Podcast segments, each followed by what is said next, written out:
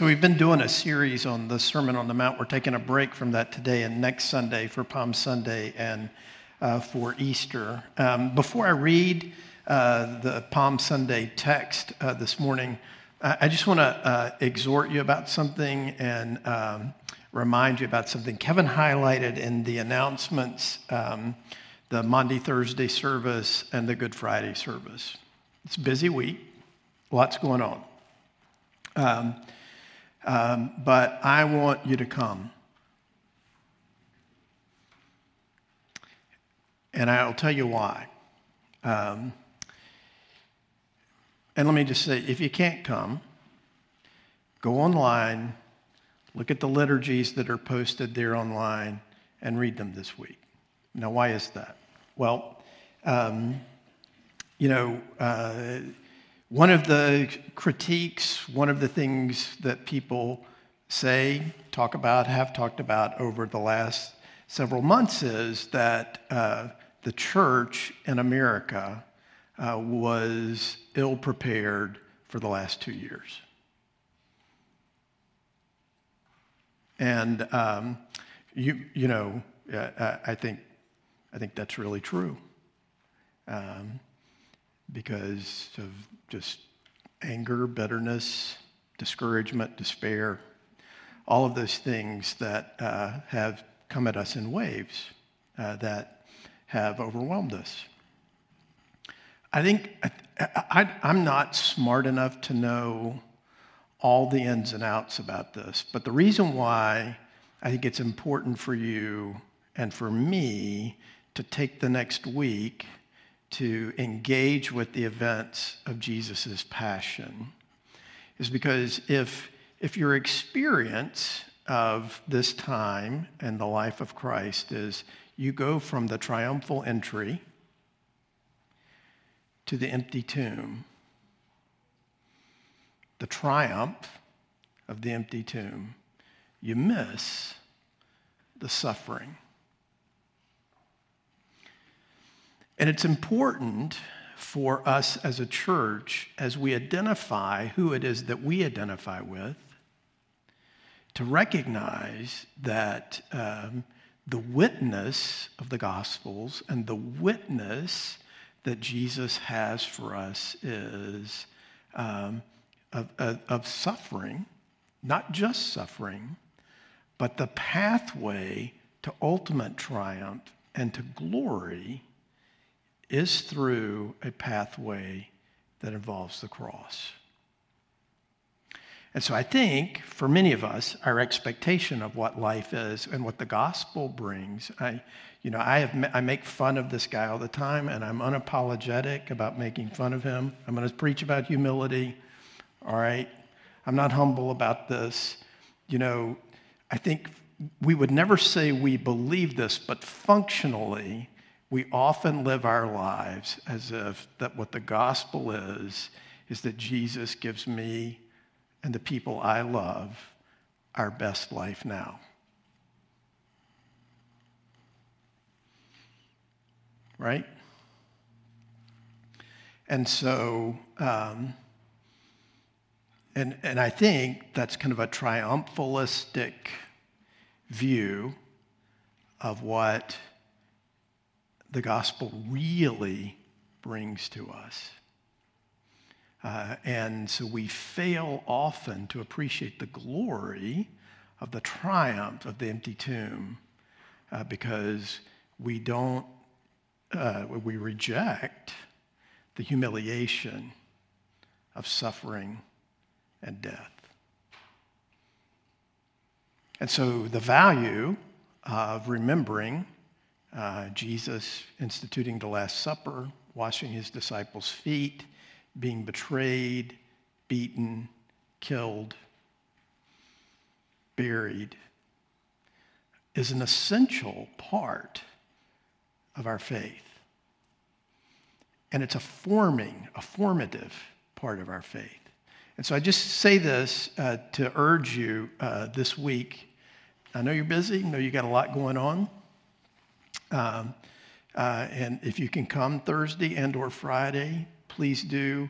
If not, at least read those liturgies that'll be posted online just to give you a sense of, um, yeah, of what, a fuller sense of who Jesus is and what it is he's done uh, for us. So that's, that's, you're going to get two sermons today. So that's the first one. Uh, before I, uh, before I uh, pray, or before I read the text, let me pray. Father, we uh, rejoice uh, with uh, the children, and we rejoice with the blind and the lame today, for they welcomed you. Jesus, there into the temple. I pray that you, uh, as you demonstrate uh, your kingship as a, as a, as a humble kingship, uh, that we would be moved uh, uh, to greet you even as uh, those people who were often ignored and even rejected from the temple courts. I pray that you would help us identify with them. Lord, I pray that you would help us to embrace our weakness so that uh, you would fill us with your grace and your strength. We ask this in the name of the Father, Son, and Holy Spirit. Amen. Matthew 21, verses 1 to 17. Text is in the bulletin, also up uh, on the, uh, the screens behind me. This is God's word. We should hear it and respond to it as such uh, this morning. Now, when Jesus, uh, now when they drew near to Jerusalem and came to Bethphage to the Mount of Olives, then Jesus sent two disciples, saying to them, Go into the village in front of you, and immediately you will find a donkey tied and a colt with her. Untie them and bring them to me. If anyone says anything to you, you shall say, The Lord needs them, and he will send them at once. I've often thought about the owner of that donkey and wondered if he ever got it back right? Um, what would you do if someone said, I'm taking your car, the Lord needs it? It's pretty, uh, pretty interesting uh, thing there, isn't it? This took place to fulfill what was spoken by the prophet, saying, Say to the daughter of Zion, Behold, your king is coming to you, humble, mounted on a donkey, on a colt, the foal of a beast of burden. The disciples went and did as Jesus had directed them. They brought the donkey and the colt and put on them their cloaks, and he sat on them. Most of the crowd spread their cloaks on the road, and others cut branches from the trees and spread them on the road. And the crowds that went before him, that followed him, were shouting, Hosanna to the Son of David! Blessed is he who comes in the name of the Lord! Hosanna in the highest! And when he entered Jerusalem, the whole city was stirred up, saying, Who is this? And the crowd said, This is the prophet Jesus from Nazareth of Galilee. And Jesus entered the temple and drove out all who sold and bought in the temple. And he overturned the tables of the money changers and the seats of those who sold pigeons. He said to them, It is written, My house shall be called a house of prayer, but you make it a den of robbers. And the blind and the lame came to him in the temple, and he healed them. But when the chief priests and the scribes saw the wonderful things that he did, and the children, crying out in the temple, Hosanna to the Son of David, they were indignant. And they said to him, Do you hear what these are saying? And Jesus said to them, Yes. Have you never read? Out of the mouths of infants and nursing babies, you have prepared praise. And leaving them, he went out of the city to Bethany and lodged there. It was so heartened this morning to hear that uh, Emily's going to lead uh, your kids on a parade. Love parades. Kids really like parades. We don't, we don't, you know, we don't have many parades, do we? Um, uh, you know, uh, when we first moved here to Richmond, there was a parade uh, down Broad Street every uh, fall. We don't have it anymore. You know why? Because it was the tobacco parade. Tells you a little bit about your hometown.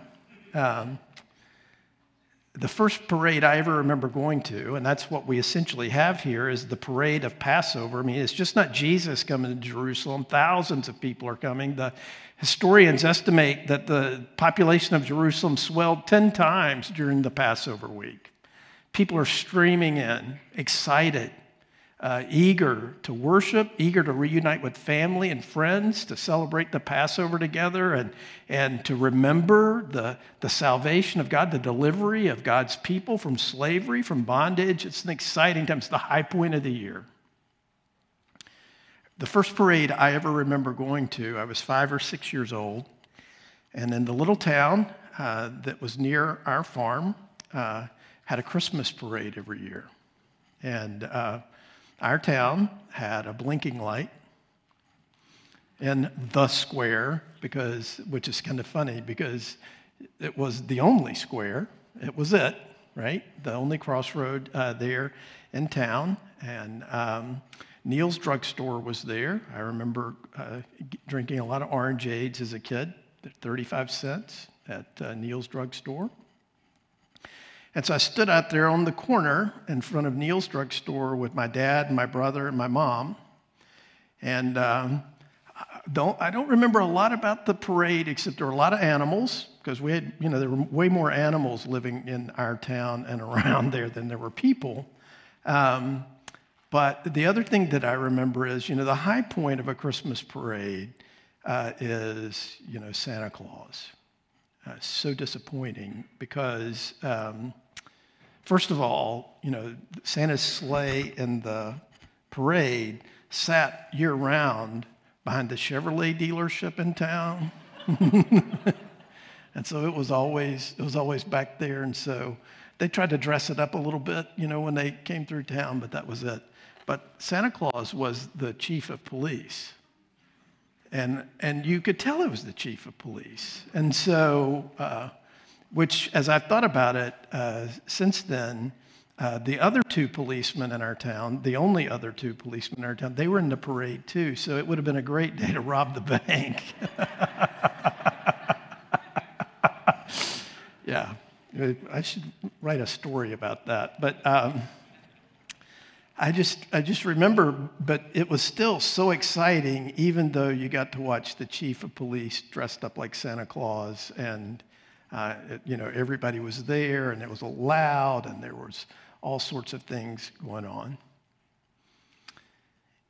One of the things that I, have come to appreciate about this story this week as I've studied this and thought about this is, um, and as we saw earlier in our service today, the primacy of children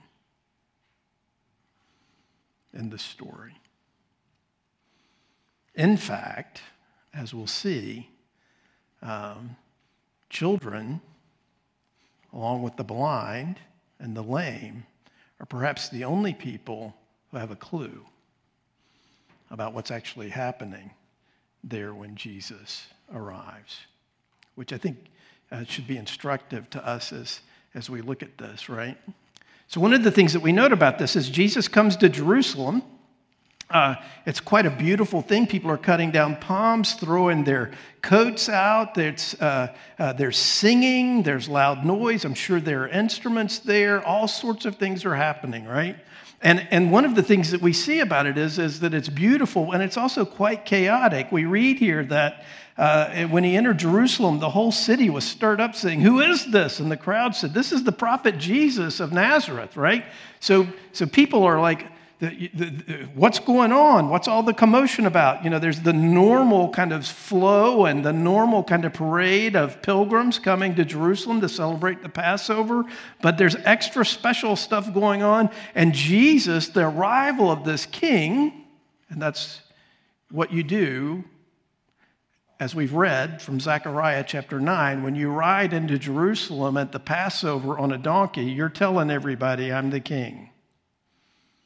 And, and, and first century Jewish people, even the scribes and the Pharisees, they knew that. That's why they don't like it. And so it's quite a party, quite a parade, quite a, a festive day. And, and, and there are some people there like, who is this and what's going on? And it's chaos. And uh, there's all sorts of uh, uh, disorder and all, all sorts of things like that going on. You can just imagine the authorities are getting nervous and it is just an uncertain time and what's going to happen next. And when you get crowds of people together, who knows, right? And so, as Jesus comes into town riding on a donkey, fulfilling that passage of scripture that we've already read from Zechariah, one of the things that we have to see is he is signaling to everyone that he's the king, that he's the Messiah. But the question is, and the, the reality is, that's not so surprising. There was an expectation that there would be a Messiah. There's an expectation that a king would come to Jerusalem to establish, reestablish the throne of David and the kingdom uh, once and for all to its greatness. But what kind of king were people expecting, right? Were they expecting, as the text tells us here, a humble king? Were they expecting a king who would disrupt things, like who would come into the temple and, and overturn the tables and, and uh, uh, receive and accept the praise from children only due to God? Would they see a king who had eyes for the people we miss, the unimportant people?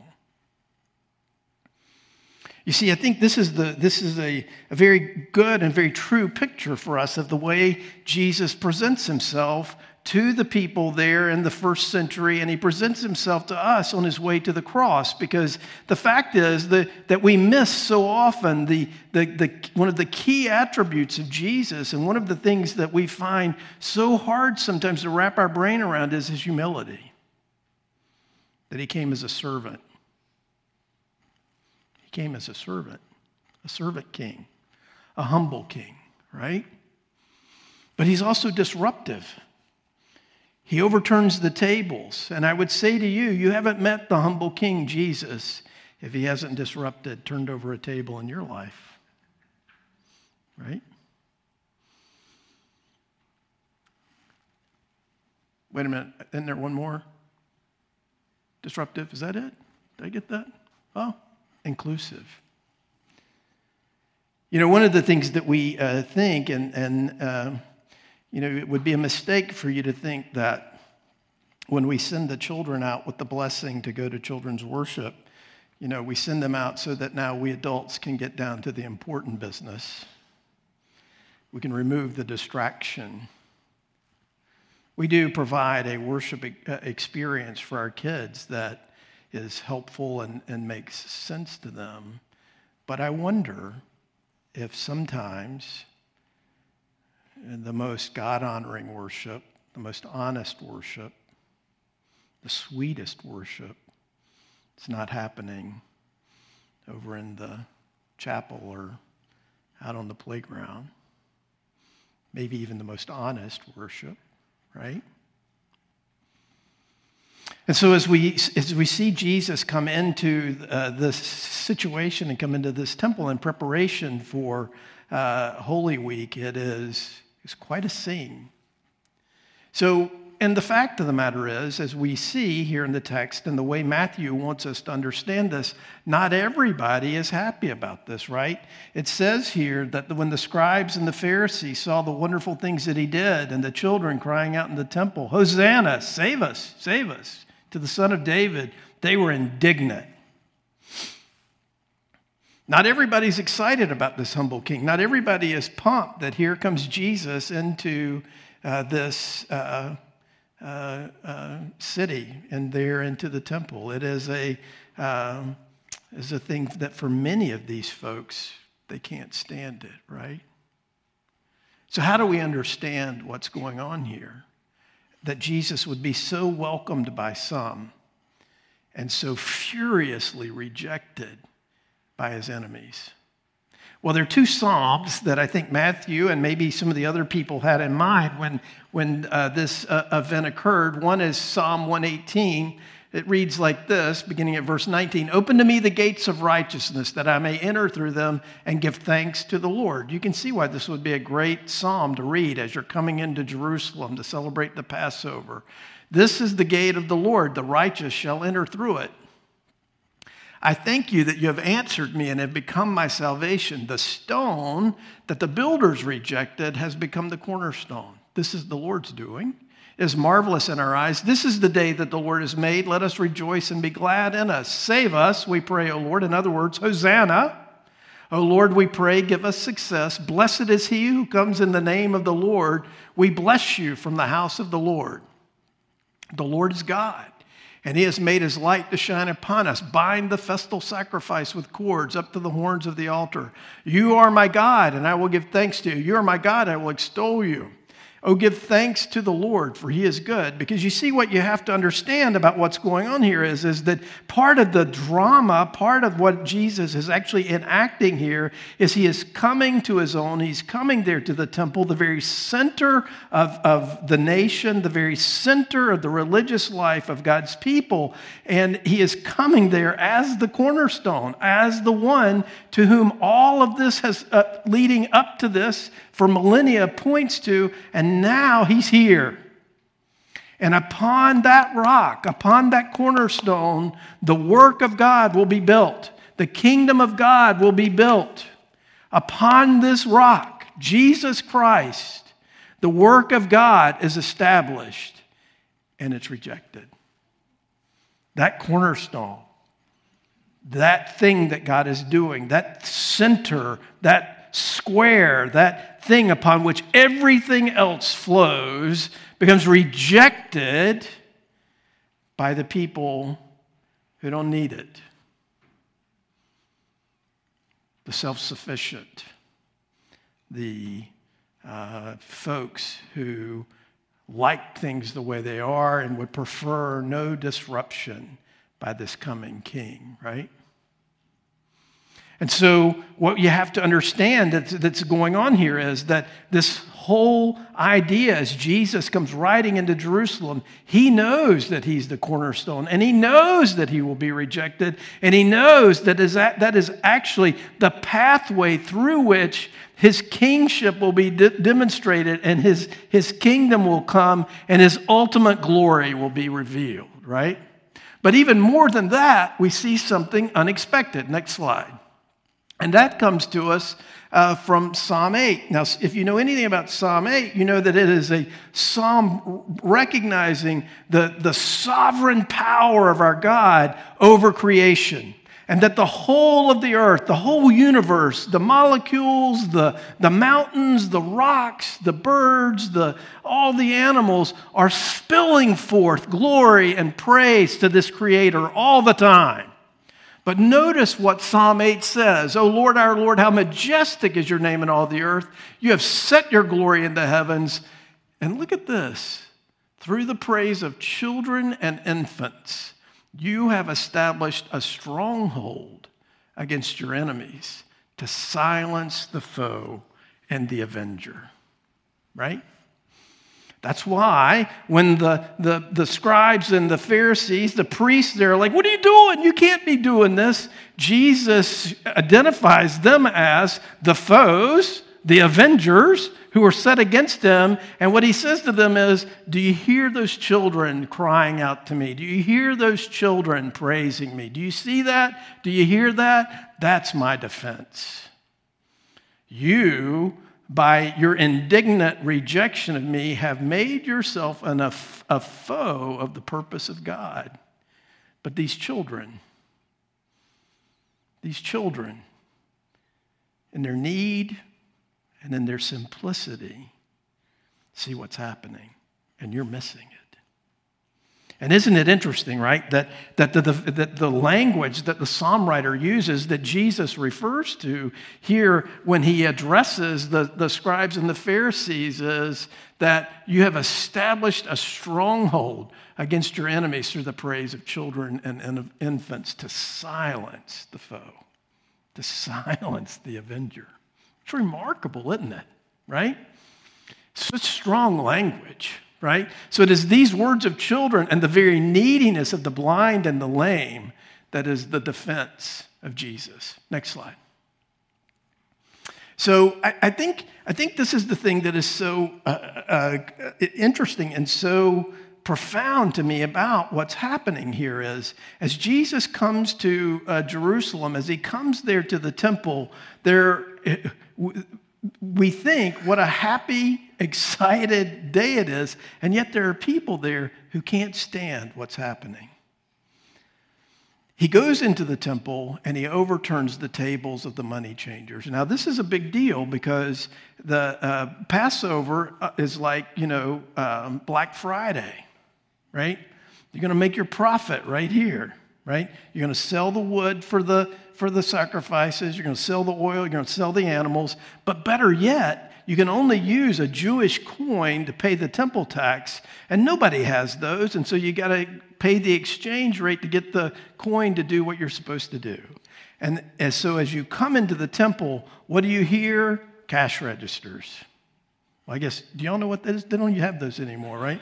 You have the, the beep of the, the wand on the thing, right? As people are, right? And Jesus sees that and he overturns those tables. Now, what's interesting to me about that is, is um, some of you really, really like angry Jesus. This is, might be your favorite story in the whole Bible right? And so that when you find yourself ranting and raving, you can say to yourself, well, Jesus throughout the money changers. We even read some places where he made a whip, right? Jesus certainly disrupts in that way, but there's something about the way he disrupts uh, what's going on in the outer part of the temple that attracts children and blind people and lame people. You see, the blind and the lame and the children are in the outer courts of the temple with all this commercial activity. They are not deemed clean enough, good enough to actually enter into and participate in the wider worship of the people of God. Jesus overturns the tables, yes, but he must do it in such a way that even then his humility shines forth because it attracts the humble and the broken.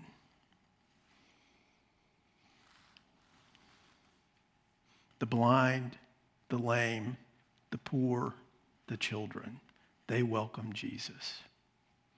They welcome him. They cry out to him to save them. Humility attracts and is attracted to humility. I am taking the church staff through an in depth study over the next several weeks. We've already started it on humility. Why? Because nobody wants it. right? Because the truth of the matter is, um, the Bible speaks to us, the gospel speaks to us, Jesus witnesses to us humility. And we want to find every way around it. Because, truth be told, the way you get humility, the way you get humbled is to be humbled. The way you get humility in many ways and in many forms is to be humiliated by your own weakness and neediness. Because the humble and the humiliated know their weakness and know their failings and know their limits. I've been thinking a lot lately about this. Two things have jumped out in my mind. I don't know why the Lord has, has, has made me think, think a lot about this. In general, if you were to quiz me, I would tell you that getting older is awesome because one way, one, one of the reasons why getting older is awesome is I can finally be the old guy driving 10 miles under the speed limit down the road with a hat on his head because I've, all my life, I've thought, why is this old man wearing a hat slowing me down in traffic? Well, now I'm the old man. So there's some real uh, revenge for me in that. It feels, feels really good. You can have people say to you, as you walk into the church, uh, you look like an extra from the movie uh, Waking Ned Devine. If you don't know anything about that movie, that's because it's old Irish men. So I look like that. That's good. And you know what? You can embrace that. You feel pretty good about that. When you get older, actually, there are a few people who might listen to you because you've done a thing or two. But the other great thing about getting older is things break.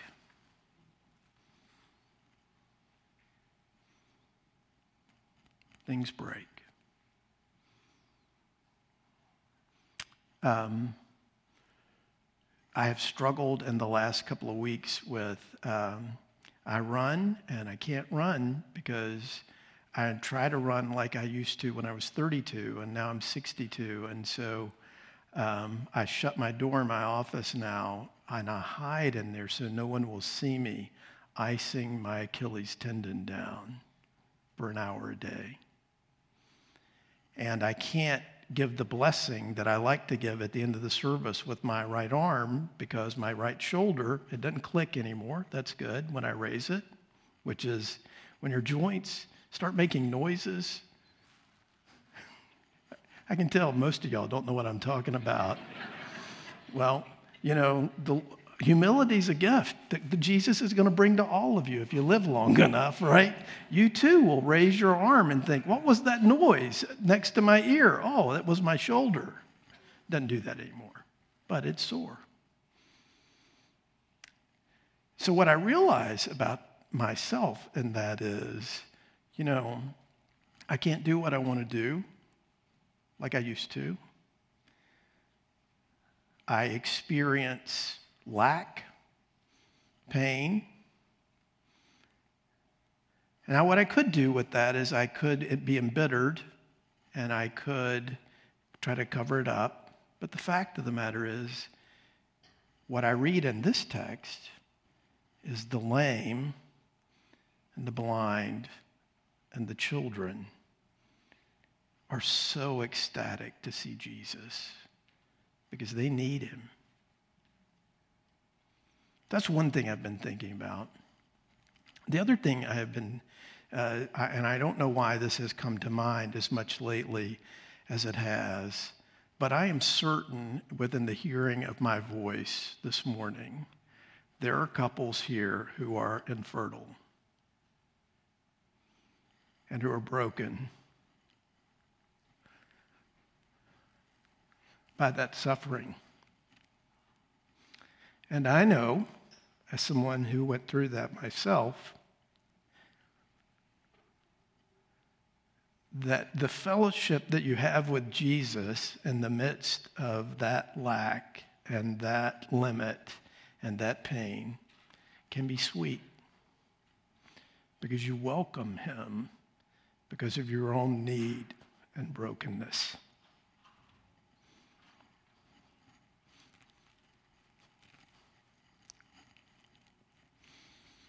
And so as I think about that today, I think my prayer for me and for you is that we would be like the blind and the lame and the children. Because though Jesus can do anything, he tends not to fill the already full or those who would claim that they are already full. And so, as we look to him today, as we consider this thing that he is doing, this work that he accomplishes in this week on our behalf, my hope and my trust for all of us today is uh, that we would see this Jesus for who he is and recognize that he finds humility so attractive that he finds even humiliation attractive, that he is drawn to it in power and grace and mercy to do things that we would never, ever expect. And then, lastly, uh, for those of you who struggle with the slanderous lies of the foe, that you are not enough, that you're a loser, that you're a lemon, that you will never amount to anything, uh, that um, your brokenness is too great even for the goodness and the grace of God. Hear these words, right? That Jesus says that the praise on the lips of children, simple faith, is the stronghold of the Lord against the lies and the power of the avengers and the foes. Believe that.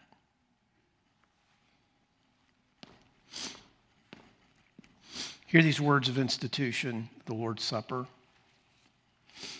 For I received from the Lord what I also passed on to you. The Lord Jesus, on the night he was betrayed, took bread, and when he had given thanks, he broke it and said, This is my body, which is for you. Do this in remembrance of me. In the same way, after supper, he took the cup, saying, This cup is the new covenant in my blood. Do this whenever you drink it in remembrance of me.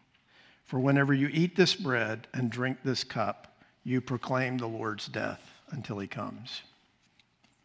Let's pray together by using this confession of sin that's printed in the bulletin, also up on the screens uh, behind me. Pray with me.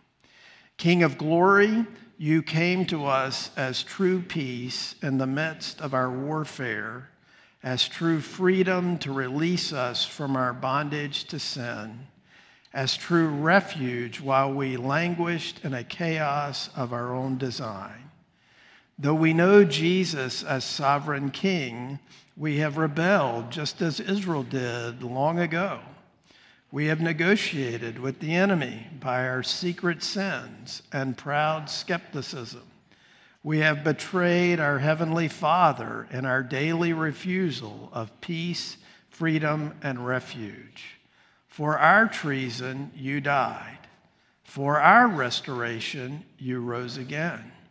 Draw us close to you in this week that our eyes may catch the vision of your tears and our hearts the wonder of your grace.